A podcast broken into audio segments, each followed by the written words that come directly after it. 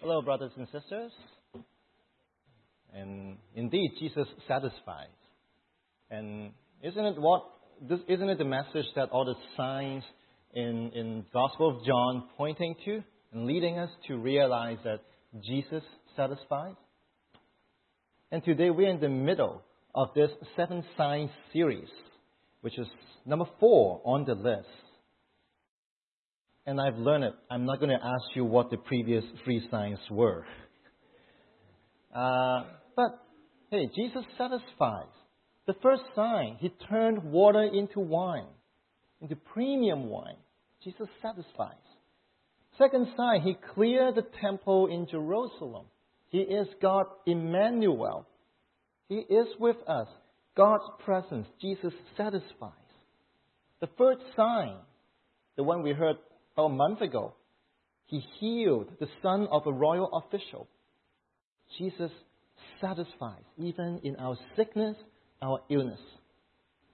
And in the first sign, when Jesus turned water into wine at the wedding in Cana, Jesus showed us that he came to bring God's grace into its fullness, that he has come to bring the law into its fulfillment. In the second sign, where Jesus cleared the temple's outer court, Jesus indicated that his coming into physical being on earth has replaced the temple as the full presence of God, God's Emmanuel. So worshiping God no longer requires temple or its rituals, but only in the name of Jesus. And in the third sign, in which Jesus healed the son of a royal official from 15 miles away, he has shown us what prophet honoring faith should be, which is to believe in Jesus' words and follow them in action. Real faith demands us to follow Jesus, even at times it doesn't seem to make any sense, just as the royal official continued to believe Jesus. Even though Jesus said that his son will be healed, will live from 15 miles away from his sick son, he trusted him. But if we look at the degree of revelation, the first three signs can be viewed as warm up only. Because from the fourth sign on, Jesus is going to reveal much more, much deeper about his divine identity through the miracles he performed. In today's sign number four, recorded in John 5, it is about Jesus healing a lame man. And from this chapter onward, Jesus is revealing his true divine identity piece by piece, layer by layer. Jesus was saying things that no religious leaders had ever said. This is why in chapter 7 verse 46, a God of the high priest stated that no one ever spoke the way this man, Jesus, does. And this is why Jesus kept saying many things using the phrase, I am. He is revealing his identity, who he really is. For example, he said, I am the bread of life. Whoever comes to me will never go hungry. And whoever believes in me will never be thirsty. And in chapter 8, he said, I am the light of the world. Whoever follows me will never walk in darkness, but will have the light of life. Chapter 11, he said, I am the resurrection and the life. The one who believes in me will live even though they die. And whoever lives by believing in me will never die. And chapter 14, I am the way, the truth, and the life. No one comes to the Father except through me.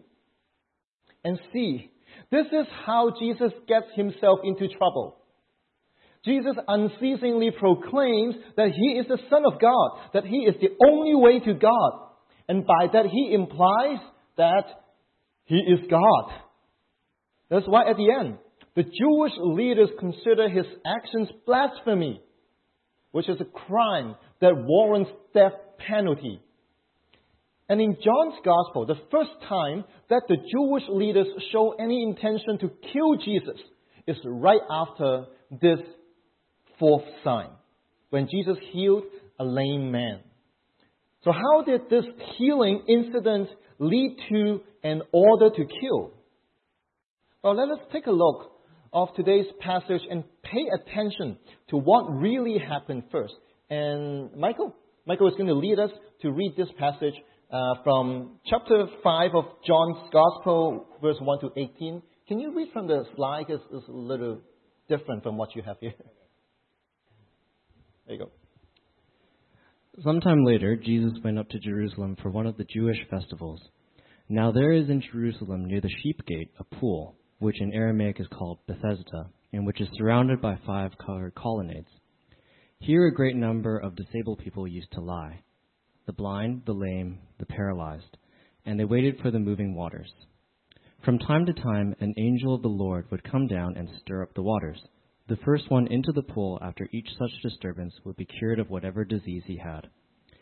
One who was there had been an invalid for 38 years.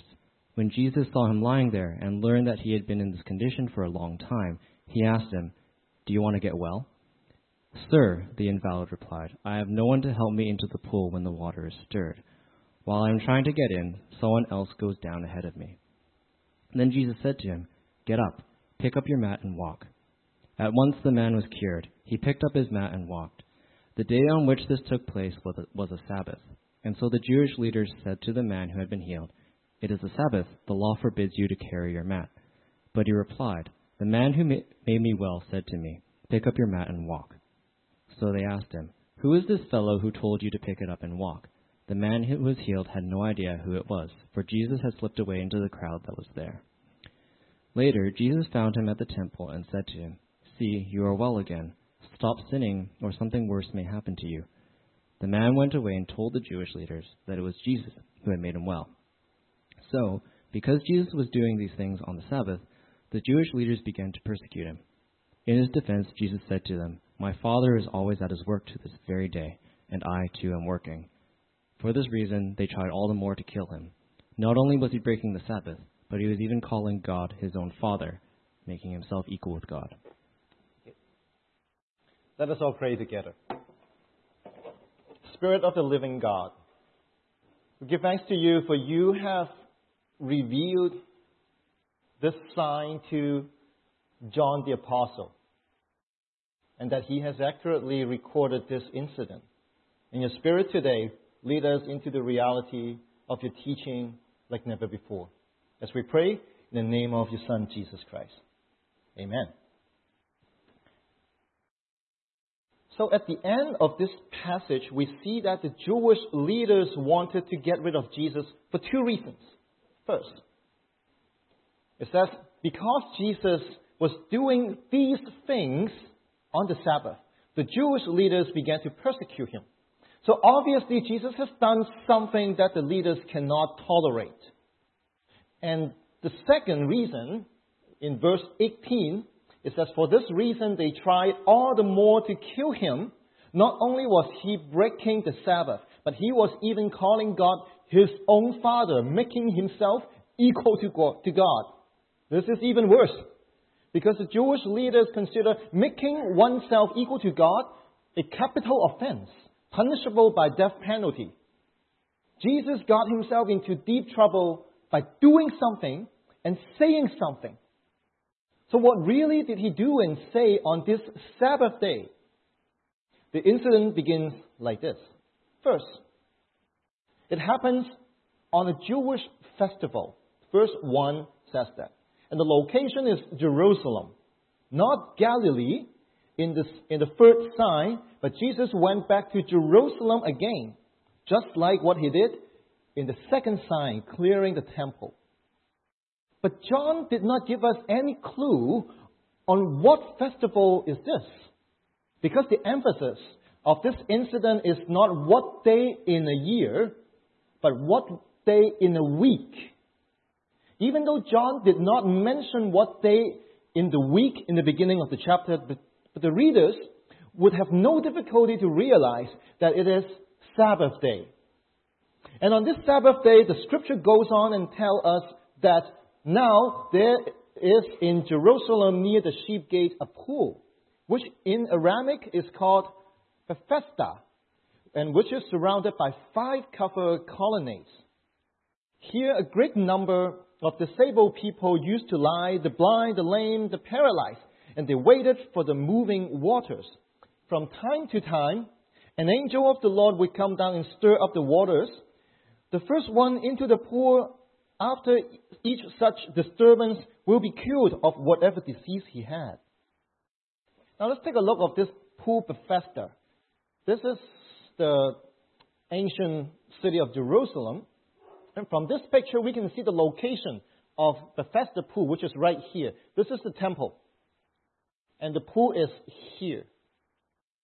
And uh, also it mentioned the sheep gate is right here. This is the road. The sheep gate is right here. And the sheep gate is for the sheep for sacrifices to pass through. And you can see the Bethesda pool is actually quite large. I know if you if you read Chinese, it says Dai. Is that it means it sounds like not so big, but it's actually very big. And and it well, it's it's quite big because it consisted five covered colonnades, and it mentioned that there were a great number of disabled people lying there. And in the ancient Greco-Roman world, there were myths associated with healing by immersing into water. Even in the Old Testament, uh, the prophet Elisha had performed similar healing in the Old Testament too. In the ancient Greco-Roman society, many shrines or temples had installed a pool or hot spring for healing purpose. And for Bethesda pool being so close to the temple, it would have been natural for people to misunderstand that it is a source of supernatural healing power. But of course, this was only at most a folk legend. And the Jewish religious leader would not have believed in that. And because the Bethesda pool lies so many people with disability and sickness, pious Jews would not go near it because the area is considered unclean. However, contrary to what is expected, Jesus, Rabbi Jesus, appeared near the Bethesda pool. The scripture goes on. One who was there had been an invalid for 38 years. When Jesus saw him lying there and learned that he had been in this condition for a long time, he asked him, Do you want to get well? Among so many disabled or sick people, Jesus has spotted this person who has been disabled for 38 years. John did not tell us what exactly the condition, the issue this person has. We just know that he has lost his mobility and cannot walk. The focus here is not what issue he has, but the long length of time of his disability, which is 38 years. For a disabled person, 38 years of failing to heal is as good, as good as despair. After 38 years of immobility, would he really expect himself to walk again? Well, naturally, that, that does not seem possible at all. Therefore, this lame person can only hope for a miracle, a supernatural miracle. And Bethesda pool seems to be his only chance. And among so many people, Jesus spotted this lame person and asked him, Do you want to get well? Of course he does. Otherwise, he would not have been lying around near the Bethesda pool. So he answered Jesus, Sir, I have no one to help me into the pool when the water is stirred. While I'm trying to get in, someone else goes ahead of me. See, when this lame person heard Jesus' question, he thought Jesus was a nice guy who wanted to give him a hand and push him into the pool when the water is stirred, ahead of everyone else. When the Messiah asked if he wanted to get well, this lame man, his sight was still fixated on the poor that would only give him false hope. In the Old Testament, the prophet Isaiah spoke of God's kingdom as, it says, then when God's kingdom comes, the lame one shall leap as a hart, and the tongue of the dumb shall praise. Now, Jesus the Messiah, God's Emmanuel, is standing right in front of this lame man. And all this man is thinking is the deceptive pool of Bethesda. Jesus, ignoring what this lame man wants him to do, continue with his own prescription. Jesus said, Get up, pick up your mat, and walk. And at once, the man was cured. He picked up his mat and walked. But Jesus' prescription for this lame man cannot be simpler. And he did not use any medium such as water.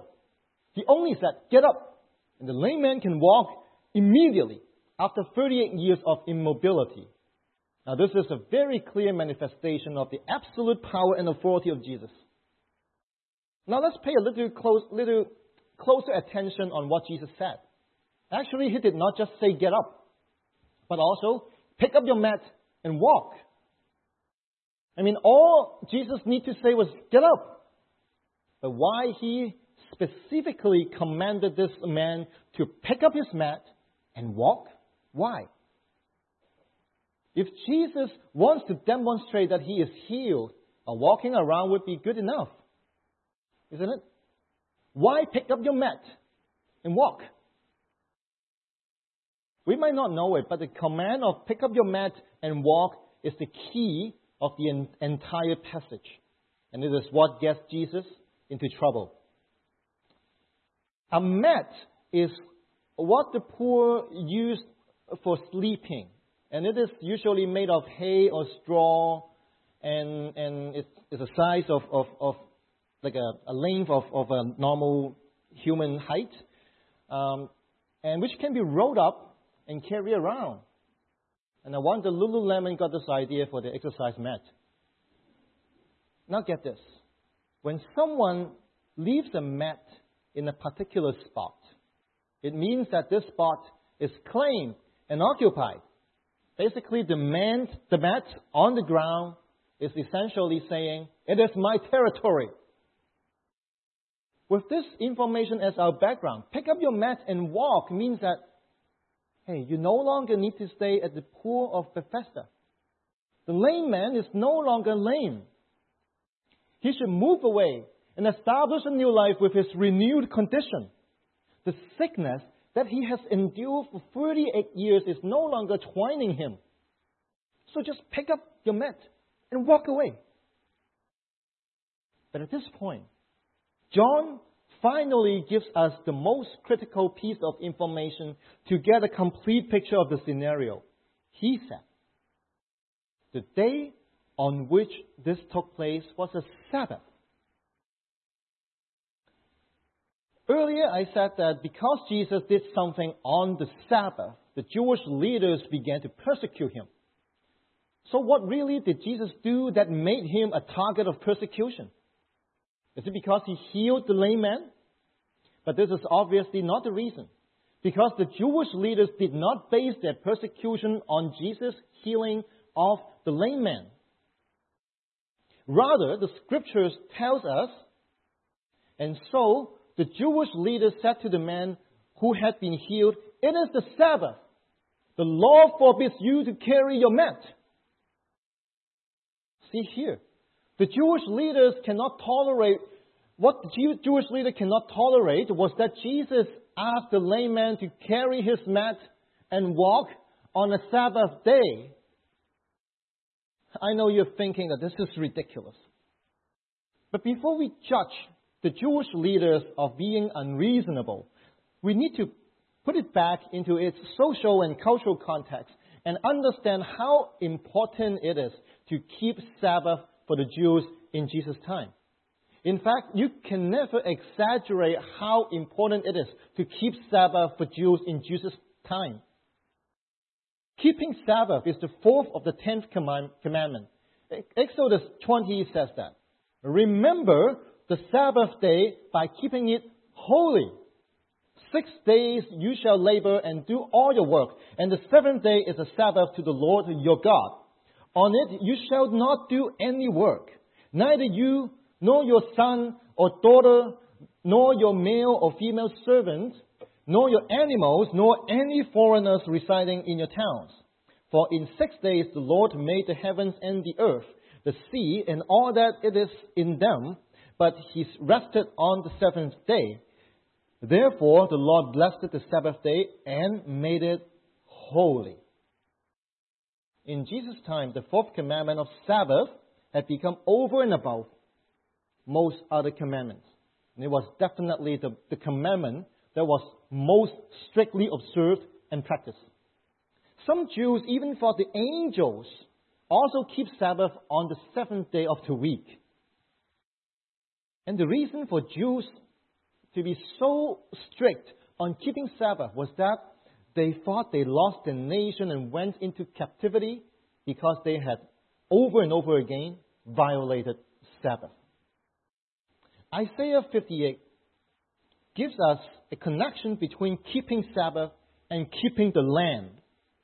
It says, if you keep your feet from breaking the Sabbath and from doing as you please on my day, if you call the Sabbath a delight and the Lord's holy day honorable, and if you honor it by not going your own way and not doing as you please or speaking idle words, then you will find your joy in the Lord, and I will cause you to ride in the triumph of the height of the land and to feast on the inheritance of your father Jacob. So, later after Isaiah, the kingdom of Judah fell to Babylon and Israelites went into captivity. They lost their land and they lost the inheritance of their father Jacob. Then they tried to reflect on this painful experience and they attributed their constant violation of Sabbath as the main reason. Before the Babylonian captivity, what did the Jews do mostly on Sabbath? Well, obviously, they were going on their own way, doing things as they please, or speaking idle words. At the end, they fell apart from God's covenant.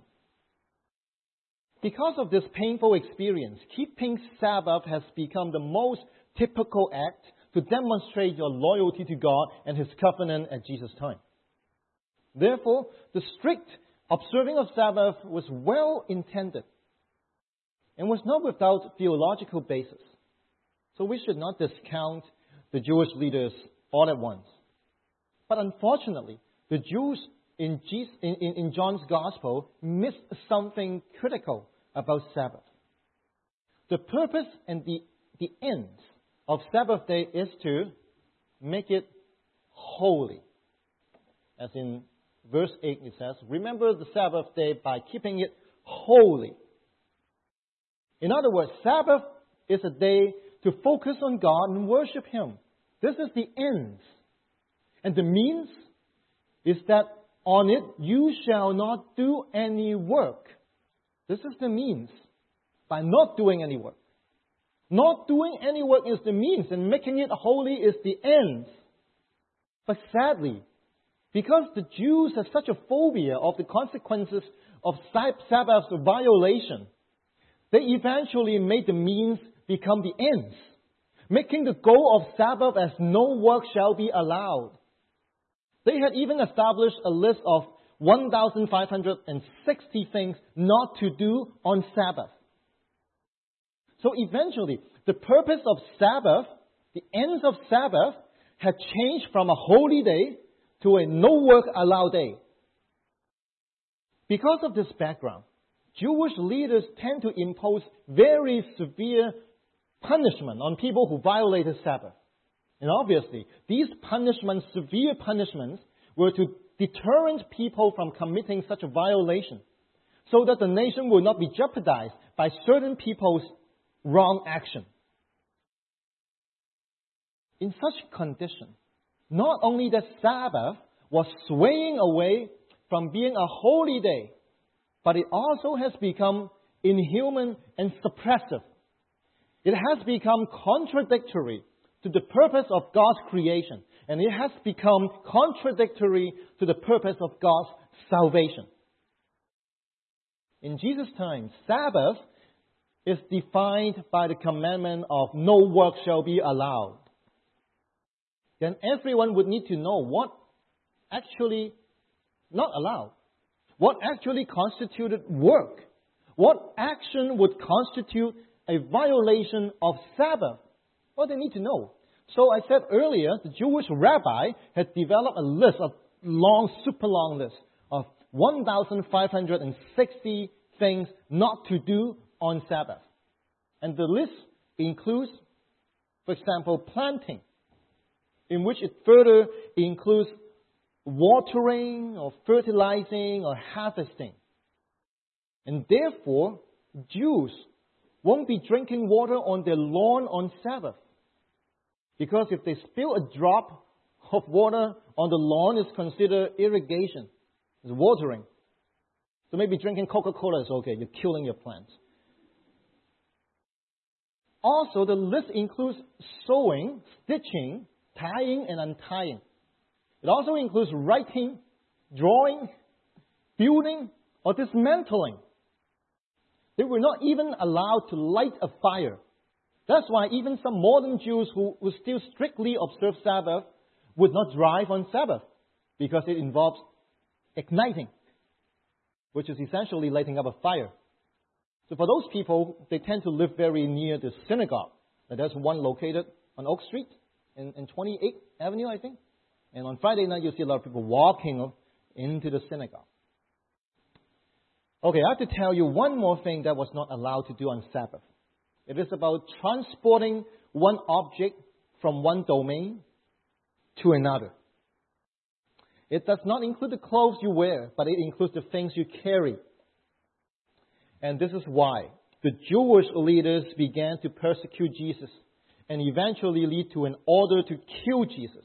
It's because Jesus told the lame man to get up, which is okay, but pick up your mat and walk. It is not that Jesus violated Sabbath tradition by ignorance, though. No, Jesus knew it well.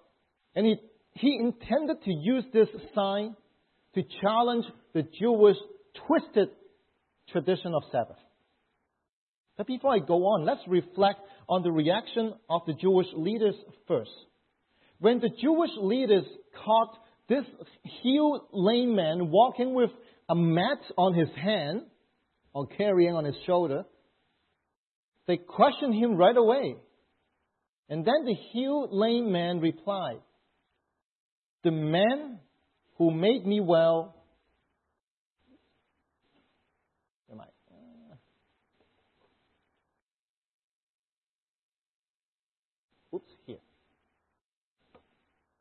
He said, The man who made me well, yes, said to me, Pick up your mat and walk. Now let's take a look at this statement of the healed lame man more carefully. There are two parts, two major parts of this statement. The man who made me well said to me, Pick up your mat and walk. This is verse 11. The two major parts are first, the man who made me well. Someone miraculously healed this lame man after a long 38 years of disability. It is a miracle. The man who made me well. Someone performed a miracle. And the second part, pick up your mat and walk. This part is what the Jewish leaders considered a violation of the Sabbath. So in this short statement, there is a miracle and there is a code violation.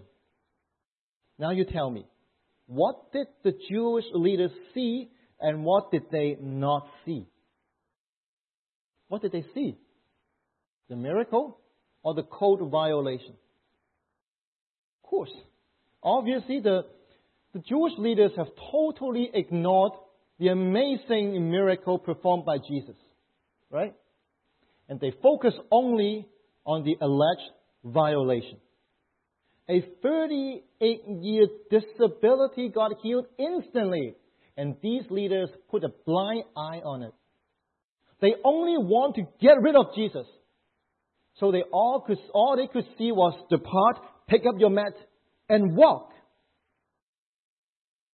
We might think that these leaders acted just like any supervillain did. But let's reflect on ourselves. Aren't we all like that too? brothers and sisters? Aren't we all like that too? Don't we tend to let people's weakness or their mistakes catch our attention while their strengths and merits would go unnoticed? Think about when was the last time we give a compliment? And when was the last time we give a criticism, whether by mouth or in mind? There are always good and bad in any individual. Which one, the good thing or the bad thing, catches our attention? Which one, the good thing or the bad thing, we are inclined to pay attention on? As, as Jacob, not the Old Testament Jacob, not Father Jacob, but our Jacob, share a great message with us last week about being an encourager to other people. Do we tend to encourage or discourage others? Now let's think about that. What spread faster and wider? Compliment or criticism? What gets distorted more extensively? Compliment or criticism? Of course, it's criticism. A small thing could turn into a really nasty thing after a few rounds of spreading. What have we helped spread more often, brothers and sisters? Good things or bad things? And you know, it is not all our fault. We grew up in a world that teaches us to pay attention on people's wrong. In my childhood, when I received my examination paper back, only the wrongs were circled in red. When we look at our media, only people's misbehavior or misconducts are being reported extensively. And, and you know what? We, we can't only blame that on our tiger parents. Maybe inside our sinful nature, we like to focus on the weakness or mistakes of other people because it might make us feel more superior. We may not even be aware of our judgmental behavior. But because the culture is like that, the norm is like that, and we are being treated like that. But, brothers and sisters, we need to know that we are called to counter culture, not conforming to the culture. Gospel is many times anti-norm. We cannot let ourselves to be hyper critical, like overly critical. Because as these Jewish leaders showed in the gospel, hypercritical could lead to hypocritical, which is the characteristics of the Pharisees or the Jewish leaders in the gospel. I hope in a statement like the lame man, we could see the man who made me well before we see pick up your mat and walk. Unfortunately, the Jewish leaders could only see what they think was a violation of Sabbath by Jesus. So the scripture goes on and tell us. So, because Jesus was doing these things on the Sabbath, the Jewish leaders began to persecute him. These things, now we know, refer to Jesus commanding the, the healed lame man to carry the mat and walk.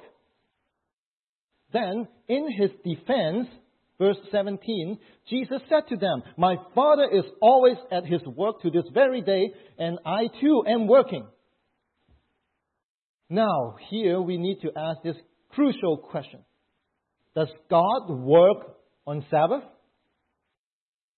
In the Jewish perspective, does God work on Sabbath? For Jews, even though God finished his work of creation on the seventh day, as stated uh, in Genesis 2, they still believe that God never ceased working to maintain the universe he created. Jews believe that God is still working even on Sabbath because of three reasons. One is rain. It rains. It could rain on Sabbath day. And Jews see it as God watering the world, including the lawn. And second, births. There are babies born on Sabbath. So God still works to give life on Sabbath. And third, death. There are always people die on Sabbath. You cannot legislate to forbid people from dying. And death is seen as God taking back or even God dismantling. As for transporting one object from one domain to another, Jews also saw God working on Sabbath, God transporting things, cosmic movement, the sun, the moon, the stars, tidal changes, climate changes, all this would happen on Sabbath. So the Jews understand that God is above Sabbath. God is not restricted by Sabbath. God will never violate Sabbath because Sabbath requirement does not apply to God. And it is this theological basis of the Jews that Jesus formulated his response. My Father is always at his work to this very day, which the Jewish leader agree. And then he said, and I am working too. When the Jewish leader accused Jesus for working on Sabbath, Jesus defended himself by saying, My Father is always at his work to this very day, and I too am working. It seems that the more Jesus trying to defend himself, the more he gets himself into trouble. And it is this very statement of Jesus that prompted the Jewish leaders to kill him. Let's take a look at what this statement of Jesus really means. First, from the Old Testament to Jesus' time, no one in Israel dared to call God my Father. It's okay to, God, to call God our Father, or their Father, or Father. But my Father? It specifies an exclusive relationship. It means that only Jesus has this relationship. To Jews, this is a misuse of God's name and which violates the third commandment. Then Jesus said that his Father is always at work, so he too is working. What Jesus meant and what the Jewish leaders would understand is that if Jesus' Father is above Sabbath, then he too is above Sabbath. If God's working is not in violation of Sabbath, then his work too is not in violation of Sabbath. Are you getting what I'm saying? What Jesus claimed here is that he is equal to God the Father. He is also the Lord of Sabbath. In short, Jesus is claiming that he is God. And by now, you should know why the Jewish leaders would feel so urged to get rid of Jesus. Because all they could see, not the miracle, all they could see was Jesus blaspheming God. In today's sign number four of John's Gospel, the revelation was getting clearer and deeper than the first three. Through the healing and the commanding to pick up your mat and walk, Jesus was showing to the world that He is the only begotten Son of God and He is equal to God the Father. And who else? Who else other than the only begotten Son of God that would qualify to save mankind from sin. For God so loved the world that he gave his one and only Son. But this one and only Son, this begotten Son, came to that which was his own, but, but his own did not receive him. The healed but ungrateful layman eventually betrayed Jesus the healer. In order to avoid trouble from the Jewish leaders, this man would rather let Jesus take the blame. This guy told me so. Get him. The Jewish leaders also, he, they cannot accept Jesus' proclamation. So they decided to get rid of him. Now, my challenge to you today is be a grateful person. Be always grateful of what Jesus has done, is doing, and will do for us. Because if not for His gracious salvation for us, we would still be hopelessly helpless. Be grateful to the people who love us, that we don't necessarily deserve their love. And be grateful to the people who might pose challenges to us, because a grateful spirit would help us to see both the good and the bad in a more objective perspective instead of being blinded by our frustration, anger, and resentment.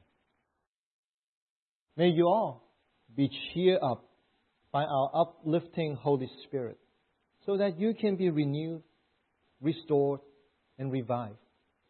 Let us all pray together. Father, God of the universe, you are over all, through all, and in all. And in your greatness and goodness, you sent your only begotten Son, Jesus, to become one of us. To live like one of us, to struggle like one of us, and to die like one of us.